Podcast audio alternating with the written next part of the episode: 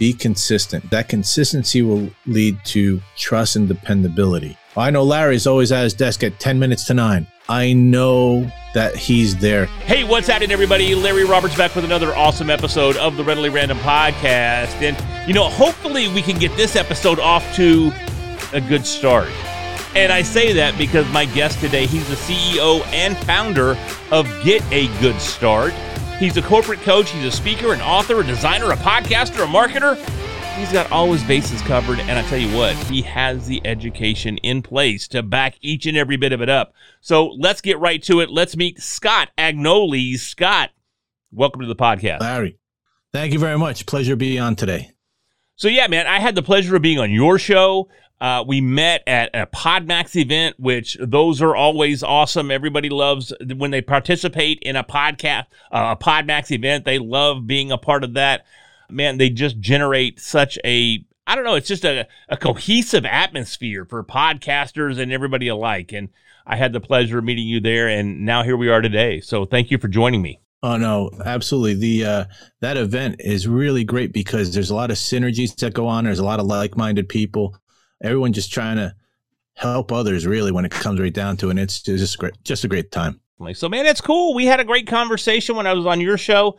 And you know, we thought, hey, let's continue the conversation, but maybe flip the script a little bit and uh, have you come on readily random and be a part of my show as well. So I want to learn more about Scott. So I love what you do with Get a Good Start. Tell us how you got started in that arena and what really led you down that path. Well, it started 30 years ago, actually, when I had left college thinking I knew everything there was to know and I was smarter than everyone else. I was going to go to the big city in New York and conquer the advertising world. And I got there and uh, I fell in with a very good company. Uh, they're they're not around anymore, but it was it was a catalog marketing and design firm called AGA and there there were so many different levels and i seen people go in and out get promoted ahead of me uh, i got promoted ahead of other people and i just started keeping a notebook you know good habits in the workplace because i'd never no one no one teaches you good etiquette in the office you learn it. Then email came out like maybe the second or third year i was out working it became a thing. Before that there really wasn't any email per se the way we use it today and there was no kind of dating yourself, aren't you, Scott? Yeah, yeah. but but but this is where this is where it all stemmed from because those experiences going through the technological revolution, going through the advent of the internet, watching things go more digital. You know, myself taking uh, companies through rebranding and and different in different sectors, including the retail world and the uh, banking industry I started taking on when I got to a, senior management level working for a bank. I started having interns. You know, people, uh, colleges, particularly Seton Hall, would call us up and say, "Hey, do you take interns?" And we're like, "Yeah, we'll take a few." So I used to take three, four interns a summer, and during that time, I used to go back to that notebook that I used to keep, and I'd write down, you know, don't do this, don't do that. And out of that, I came up with a fun Friday. Every Friday, I'd meet with my interns, and I'd give them two hours of advice and life coaching. And at the end of the summer, there the, of the first summer I did that, uh, the director of the leadership development group, where I got the the interns from, said, "This is really great stuff. Do you teach this?" I'm like, "Teach it? No, I'm just kind of helping. You know, I'm helping people learn. I, I live it. Yeah, actually. Yeah. So. and and he goes, "Do you what what other stuff do you do you have in that notebook?" And I I said, "I don't know. You know, just their notes. You know, if uh, let's say I did I discovered a great work habit, you know, and people talk about them all the time, like time management things, like five minutes to every hour. You just sort of clean up your desk real quick. You spend five minutes doing that. Then at the end of the day, your desk isn't a mess, particularly in a corporate environment, particularly in a banking environment where there's regulations and rules and about privacy and keeping, you know, customer records out on your desk and everything. You have to put it away and file it and all that you know, just simple habits like that. I kept writing down and keeping notes. So for I had 30 years in these notes. You know, fast forward to about a, two years ago, I left. Uh, I left the bank. I I felt like I had fulfilled my my tasks there and had done a, a great job with a great team I built. and I decided to go help another friend of mine do work, work at his agency. And then I at that time I launched Scott Creative, which is my marketing and design freelance business. And I I looked at all this paperwork I had of all these notes, and I said, you know, I could help a lot of people with this. And I just haphazardly took those notes and I I went and gave a lecture at Seton Hall because uh, the director there said, "Hey, can you come do that thing you were doing when you were the marketing director at the bank?" I said, "Sure." They loved it, and he said, "You should formalize this more." And I took time, I put it all together, and I right now I have four classes that I assembled. But I said, "You know what? No one's going to listen to me unless I give them value first. And so I said, "Let me start, get a good start." I made it a podcast, and what I decided to do is start talking to people who had succeeded in a business, had been around the corporate world, had something to offer that you wouldn't learn from books or from school.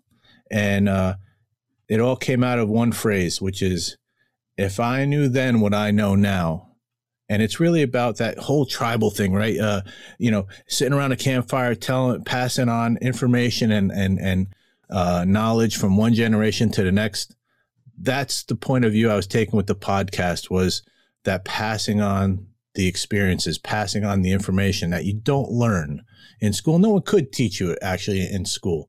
Um, there's very few uh, institutions I've looked at that have anything where they teach you these sort of things.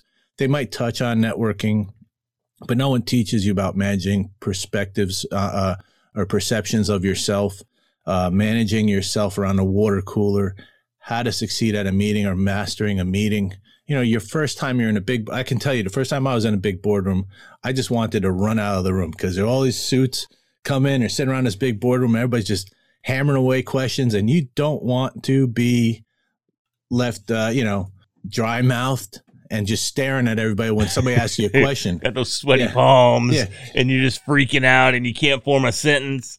Yeah, all, all, those are extremely scary times that you can't translate in a classroom environment. It's something that has to come from the experience. And as you mentioned, the tribal knowledge. And it's so unique from environment to environment that almost, it almost has to be tailor fit to the environment that you're in. Yeah.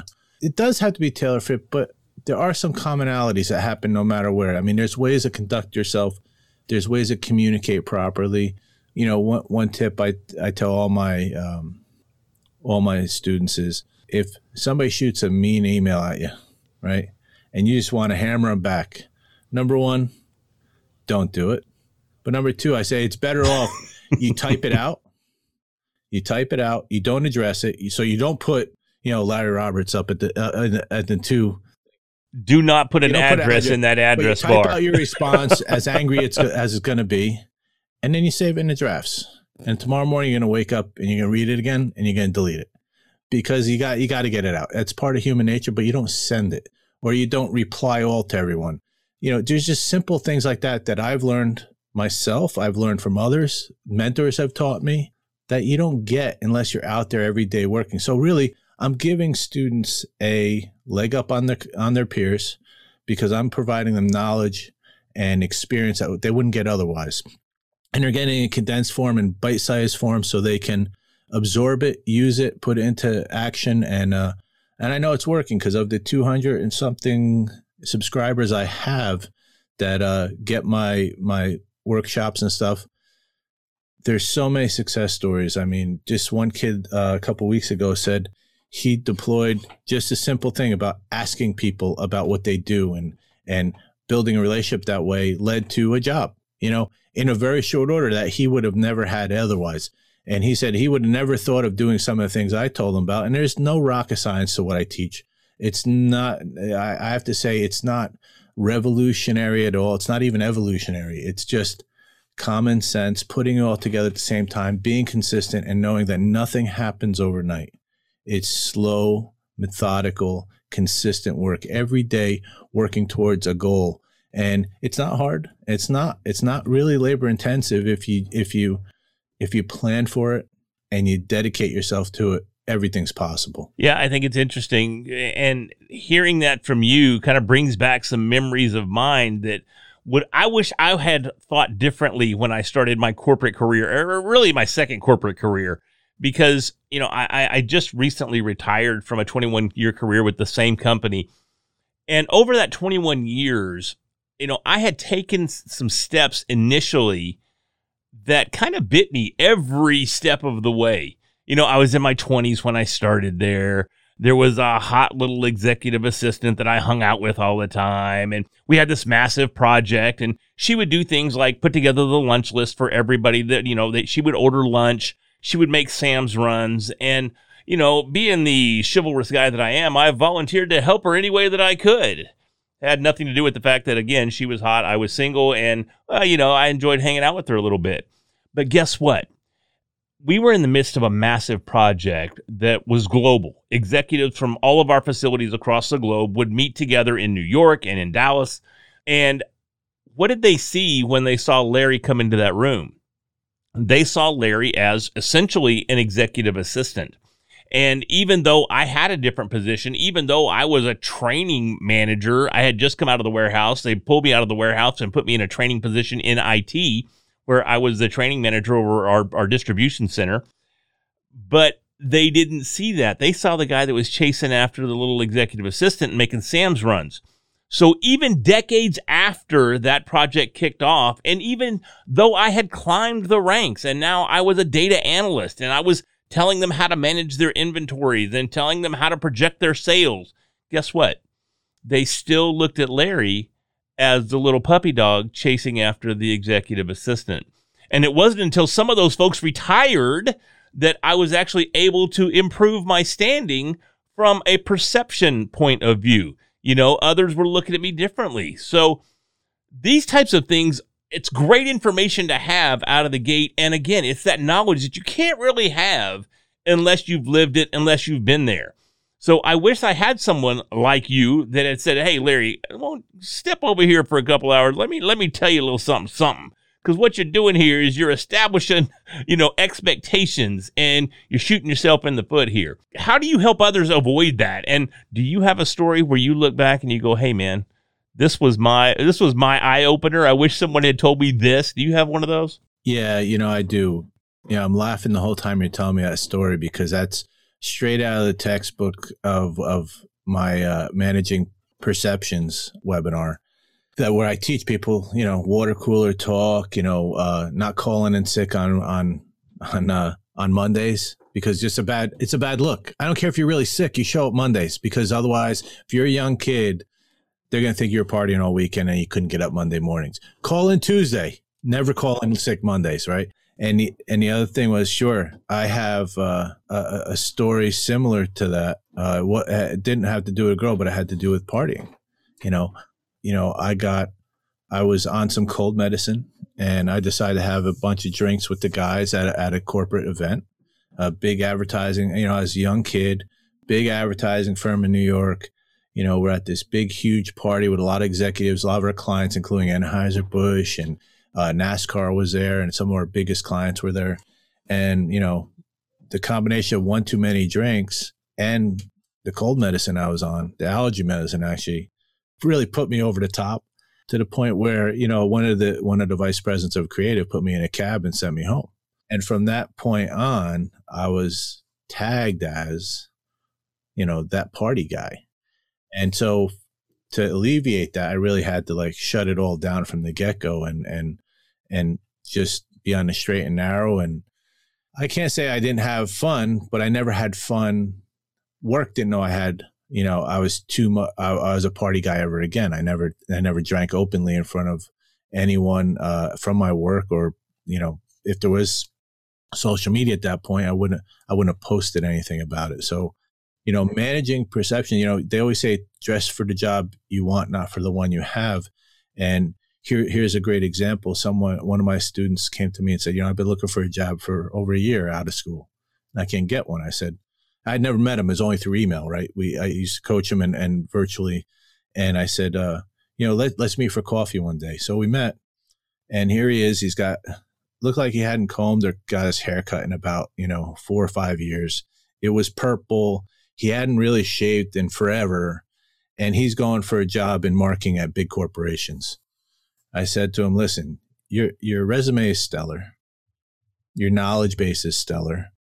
I said, and you know what? It shouldn't matter what color your hair is as long as it's clean. But you're, why make it more difficult on yourself from the get go? I said, go get a haircut, let your hair go back to its normal color, catch a shave, neaten up the beard, make it look like normal. Okay. Whatever, whatever that is, make it look normal for the interview process and for the first two years at the organization. I said, you do that. I guarantee you get a job a little bit faster. You manage a perception of who you are. After you get in the door and show them what you can do, grow out your hair any way you want. Let it go purple. Cause people say, Oh, that's just Scott. You know, he, he, he's just creative that's like right. that. He's great. Hey, I ran into that at the bank. I wanted to go up a level and I refused to wear a white shirt. Now, not wearing a white shirt with a tie at a bank is like taboo, right? But I figured I was the creative guy. I was the marketing director, uh, or I was the creative guy, and I wanted to be a marketing director. And I'm like, this is how I show who I am. I'm the creative guy. So every day I had a different shirt with a coordinated tie, different colored shirt every day. And during my review, my boss said to me, listen, I want you to have better presence. If you want to move up the ladder, I need you to have better presence. And I'm like, presence? What the hell does that mean? So, you know, in the boardroom when we're there every Monday morning, I want you to look more like Paul or like Rich. Now, look, that was the head lending officer and the chief chief retail officer, and they always had white, heavily starched shirts and a beautiful tie. And I said, "So you don't like my colored shirts?" He goes, "No, no, no. I mean, that's your style, and you're the creative guy. I get it, but you know, sometimes you need to kind of fit in, not stand out." Okay. I went home that night and I threw out all my colored shirts. On a true story all of them. I bought a dozen white shirts. I wore a white shirt. I never wore a colored shirt to work ever again. And you know what? Within a year, I got the promotion. I got the directorship. I, I moved up the ladder very quickly. It's about perceptions. It's, unfortunately, I don't. If you want to be a rebel and fight, swim upriver, that's fine. You know, you're gonna you're gonna flow downriver a lot easier and make why don't make it harder for yourself, particularly at the beginning you know, I've had I have a dozen stories like that from different students I've talked to, and f- from all the thirty years. It's out there. Don't make your life more difficult. I'm not saying you can't have colored hair. I'm not saying you can't dress the way you want, but there are certain periods of time if you want to achieve certain things, you have to play ball a little bit. You have to fit in. Okay, but you don't have to fit in forever. Just until you prove yourself at that next level, and do whatever hell you want. You see it all over the place. Oh, that guy, you know, I remember saying, "Oh, that guy, he always always leaves at four o'clock. Why? Does he have special hours?" No.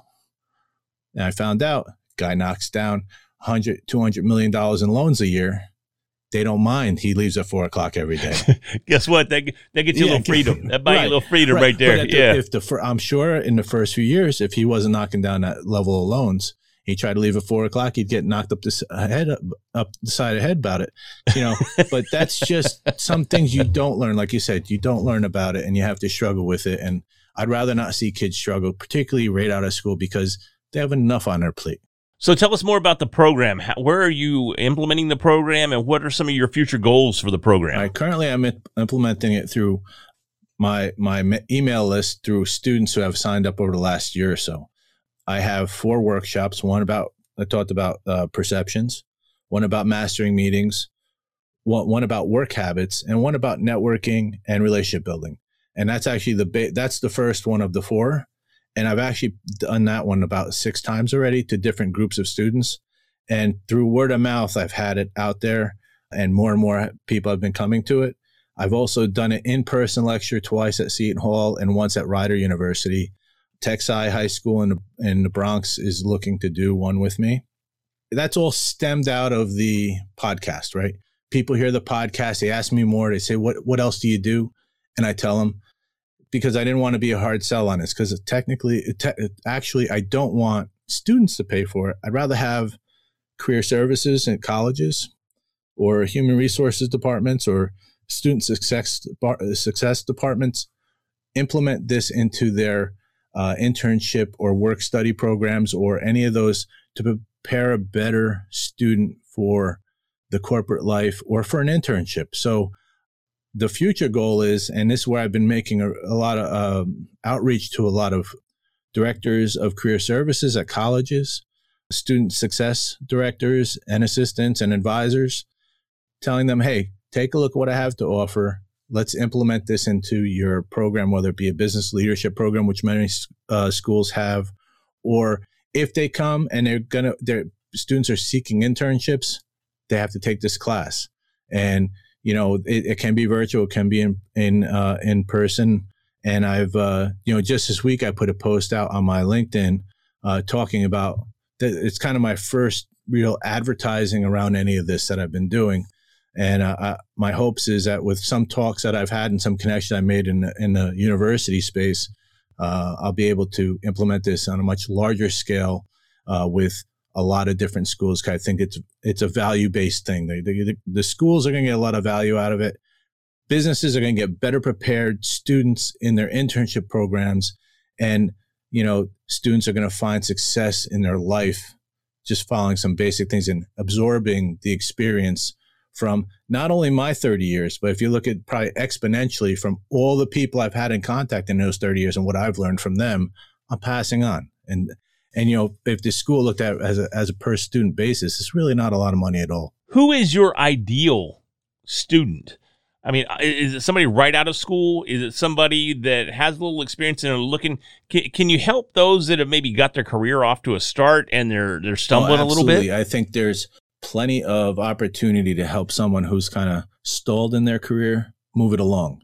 Uh, it's not going to happen overnight as anything, but you know, steps you can take to to change that. You know, my ideal student is for for part of the program is a senior going off to college because they they need to start building those relationships and networking day one at college. They need to go check out. So they really need to get this started quick. We're not talking about you've already got the job, you're on site, and maybe you're struggling to find your path. You're talking about right out of high school, before you even get to college, we start refining these skills. We start figuring out who we are from a corporate perspective, and we help lay out that pathway to success. Yeah, I, I look at it as you know, take the first class around networking uh, and relationship building prior to going to college, and then I have some adjunct stuff that I hadn't developed yet around studying that I've been working with a friend of mine who, who's probably going to help me develop more of those things into a better class. But really, getting those students out of high school,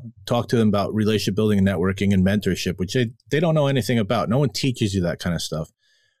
Really, uh, sophomores, juniors who are ready to start going out to internship programs, maybe research project assistants. That's another group they could take all of the classes and really benefit from it. And of course, seniors who are graduating, going off into the corporate world, perfect time. But I'll tell you a quick story about someone in the corporate world who came to me was having trouble, uh, and I said, you know, you could turn this around really quick because they weren't getting anywhere. They felt they were being passed over. I said, I felt that way too. I've been there. I, have been passed over. Felt like someone else was getting, and and what they told me was kind of funny. They said, well. They got the job because they, they, they knew the president, the, the vice president at department. I'm like, what do you mean new? Well, they're buddy buddy with them. And I, I said, well, could do you think you could have been buddy buddy with them? Yeah, I probably could have. Have you ever gone talk, talk to that person and say, hey, what do I need to do to be in that spot to have when opportunity comes up, you pick me? No. Well, here's some things you need to do. And we went through a list and I took them through an exercise. And within six months, they said they kind of turned the ship around from just kind of lollygagging and, and kind of floating on the water to really steering in a direction. But they had to do it with purpose. They had to ask. They had to maybe improve themselves. Turned out she needed to take a couple of classes and she took them online. and took them within a month, paid out of her own pocket to do so, put in some effort. And, and, but it's not just about doing it, but it's also about telling people after it's done, saying to the, the guy who manages the department you want to get into, hey, you know, I really want to get in your department because I, I completed these two classes. I think could help me in your department. Is there anything else I can do? You know, so for those people who are in the first, I'd say five years of their career, I can definitely help you. You know, it's it's something that people because they're not taught it, maybe they don't pick up on it, or if you don't have a good manager when you get into the corporate world, and no one teaches you some of these good habits. Rather, they just make you a taskmaster and they just say, here's your task for today, go do it. Don't think, just do it. I want to teach you how to think, how to direct your your career. You know, definitely that my my initial best student is in still in college, right? But certainly there are going to be cases, and I've I've handled a handful of them in the last year, people who are already in the corporate world and are, like you said, kind of stalled. What do you see as the biggest challenge there when from your students' perspective? Eh, after you've had several students, if you could identify one pain point that stands out amongst all the students that you've had, what would that be? Boredom and having to do redundant tasks because they're the new kid on the block. And you know, so you go you you go through four years of school and you're ready to get your your hands dirty in the real work. Well, you get to a company, they're not going to give you the real work no matter what your job title is. They don't trust you yet, right? They they know you can do the job, but they don't trust you with anything important. So you get all these crap jobs, right? And I tell people there's there's there's one one way one of the work habits I talk about is work late. It's easier to work late. You know why? Because you only have to stay late later than about 80% of the people. And usually that's about 45 minutes late. I, I know it's a crap I know it's a crap job, but you know, at the end of the day, Everyone else is going home. Stay there. Get some extra work done for the next day. Do something someone asked you for just for 45 minutes, maybe an hour, and then go home. People will see, and, and you got to show up early every day for work. I said, you know, doing that and, and, oh, I forgot this one. This is the most important. Somebody says, Scott, go, go collate all these, all these reports and I need 10 copies each. I need them stapled. Don't gripe think that's your this is your building block. You that's that task is one block in many that you're going to have to do to build a foundation of trust. So you take those reports and you go no problem i'll take care of it and walk away with a smile. Do it with with pride. Put them together. Make sure all the staples are the same way and everything's nice and neat and hand it back to them right away and get it done and make it seem like these you know minuscule seemingly unimportant tasks you're being handed as a first year employee, if you can't do those right, they're not going to give you any other jobs to do. So if you want to move up faster, you want to see success and pass your peers, even the crap jobs, you got to do with pride, with neatness, with speed, and with happiness. You got to show that you have to go above and beyond. I always point to this book called uh, The Fred Factor. It's a great book about a mailman who gives exceptional service. Now, you read this, you'll say there's no way there's a real guy out there like this, but it is. It's a true story. And it's someone who, it's a mailman who's taken the mundane task of delivering mail and doing it in an, an exceptional way and caring about that mundane task. And I tell the students, I said, your first job is going to stink. You're not going to love it, but you have to love it. You have to embrace it that's how you're going to get up the ladder. That's how you're going to show people that you have pride in your work, you love what you do, and you're willing to do anything to get to the next level. And just doing those crummy jobs, redundant, mindless jobs over and over again, and doing them in a happy manner, it, it speaks volumes about you. I, I, could tell you 30 stories, 50 stories about people who worked for me that I was giving them not so great jobs to do. And the ones that performed very well, got the next opportunity. Ones who didn't stayed there till they showed me they were ready to move on. Well, And that's the thing, you know, we, we, we live in such a society that's instant gratification. We think that maybe, yeah, okay, we'll do these reports, we'll collate the reports and staple them all on a 45 degree angle and make sure that everything's nice and straight and neat. We'll do it once. But now I've proved myself. Do you see that that thought process a lot where they think, man, I've already done it. I've done it like five times. Yeah, I get to work on time. Do you get there early? No. Yeah, I stayed late. How late? Five minutes. You, how long of lunch did you take? Hour and a half. Come on. You got to meet me somewhere. Do you see that kind of issue on a day to day basis when dealing with folks? I have done, you know, when I had, I don't want to call them a millennial because it really wouldn't be fair. Yeah, don't say the M word. We'll get in trouble. They didn't feel like it was necessary that they weren't gaining anything from being part of a team and their part of being a team was this particular job or task. And I think as a manager, it was my duty to tell them, listen, this part of the job isn't glamorous and it may not seem that you know, worthwhile to you. But really, if you don't do this job correctly, the rest of the team fails. And making them know that they're part of something bigger than themselves, that they're contributing in a, a way that's very meaningful to a lot of other people, that gives them a little pride. And if you don't engage a student at that level, if you don't engage a first year employee or, or internship at that level, they don't really, they don't feel married to the work. They don't feel ownership of the work. I always used to try to give them, I felt the best when somebody said, this is why this is important. Scott, you got to knock this out of the park. I know it's just gluing, you know, printouts onto board so we could present that at a, at a sales meeting. But if you don't do it really well, it's going to look like crap, and the agency is going to look like crap, and then we're not going to get that. Oh, I get it. Oh, you know, I really got, I really got to pay attention to how neatly I do this job. And so when I became a manager and had to ask people to do things which reflected on me, reflected on other people on my team, I tried to give them more. Uh, and I'd even say, listen, the what we have to accomplish here is collate all these books and and put the papers in order. And I want your input. Do you think there's a better way of doing this? Give them an opportunity. I, I think as a, when you're a manager, that's something you don't always think about doing. You rather just here, take this, go do it, or you're fired. Right? That's the difference between leader. Well, that's a difference between leadership and management, right? Ma- managers 100%. Lead, 100%. lead. I'm going to use that word very loosely. Uh, uh, managers manage from a point of power, right? Where you do it or you're fired. Where leadership is really voluntary. I want to lead. I want to give you an opportunity to follow me. I'm going to give you an example. I don't have to have title of manager to lead you. I just have to do my everyday thing in a way I think gives an example, a good example to you how we should conduct ourselves. And I actually have a very good example of that. I got criticized that a lot of my team were not coming to work on time and that they were leaving right at five o'clock, where I wasn't. Uh, you know, I was there early and left late.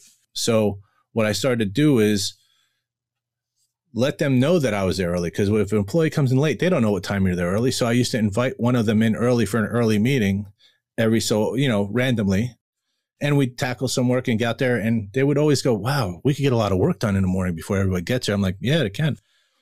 And slowly over time, half of my staff started showing up about an er, hour early to work to get ahead for their work so that when the day started and everyone else was there, they could be more part of the team and help the team as a whole.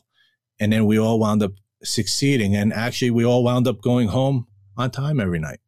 So, you know, sometimes just by illustrating the behavior over and over again, you're a leader. So that's the difference between, you know, leadership and management. And it's something I sprinkle into all my classes about how to be a good leader or how to how to manage people because I don't care whether you're a student in college or a senior executive at, at a bank you're going to have to lead someone. You're going to have to have to get someone to do something for you. And even as a student on a, on, let's say on a group project, you knowing some certain management techniques, some certain ways of communicating, make giving them ownership of the project together.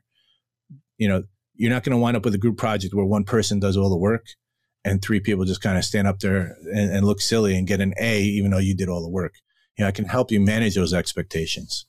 And it sounds like leadership by example as well. And I think that's something that we, we just, we lose sight of is people being in these management positions are exactly what you're talking about. They manage, they do this, do this, do this. Here's my expectations for this, this, this, but they don't necessarily lead and they definitely don't lead by example.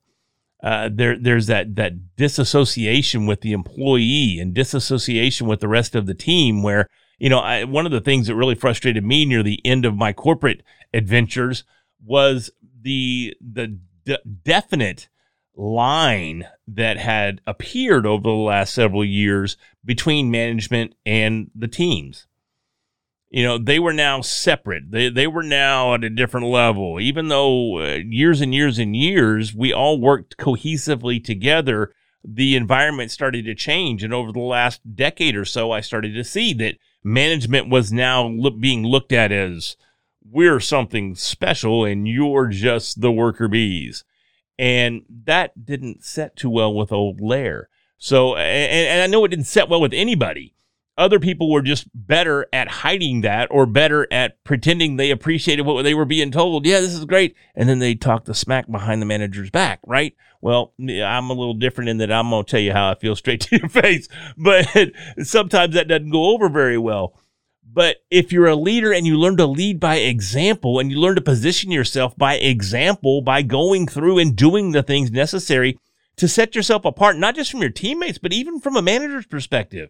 Set yourself apart by, like you were saying, staying late, getting there early. You know, Vince Lombardi, the legendary coach, he had everybody run on Lombardi time, which was what? 15 minutes early. If you were if you weren't 15 minutes early to a team meeting, guess what you were? You were late. So that's a great way to establish yourself as a leader. Put yourself in a position, operate on your time, operate on Lombardi time.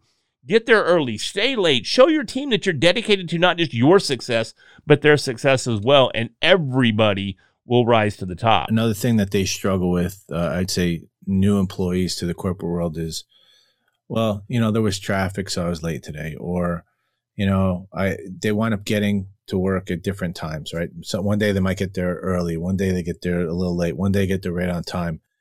And what I tell them all is pick a time. Pick a time you're going to be at work. I don't care if it's right on time, which I, I don't agree with, but it, whether it's right on time, 15 minutes early, half hour early, whatever it is, be consistent because that consistency will lead to trust and dependability. Oh, I know, I know Larry's always at his desk at 805. I know Larry's always at his desk at 10 minutes to nine. Whatever it is, I know that he's there so I can trust to call him and get him to do something for me.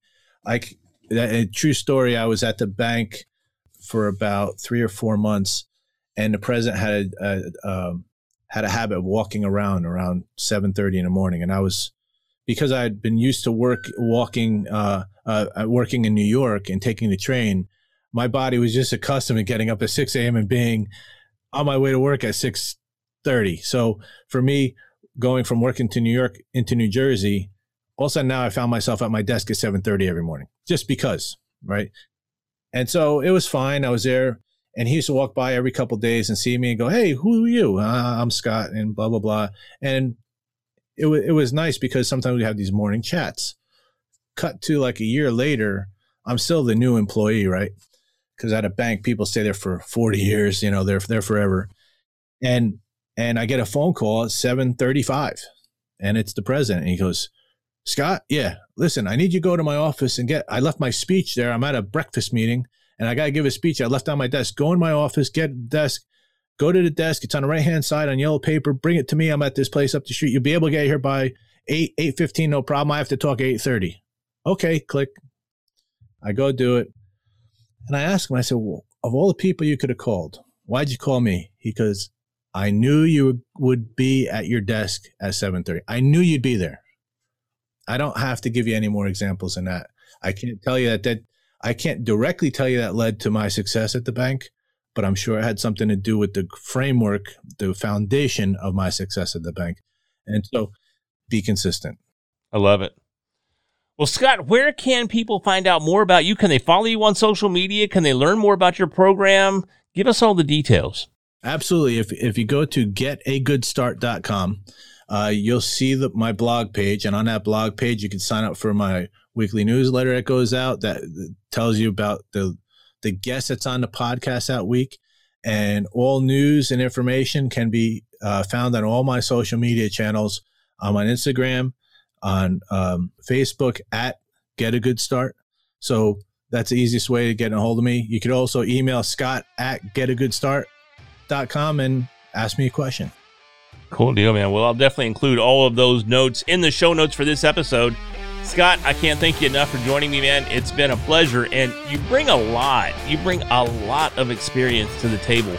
And I highly recommend that anyone listening to this episode, I guarantee you'll find some benefit to what Scott's doing.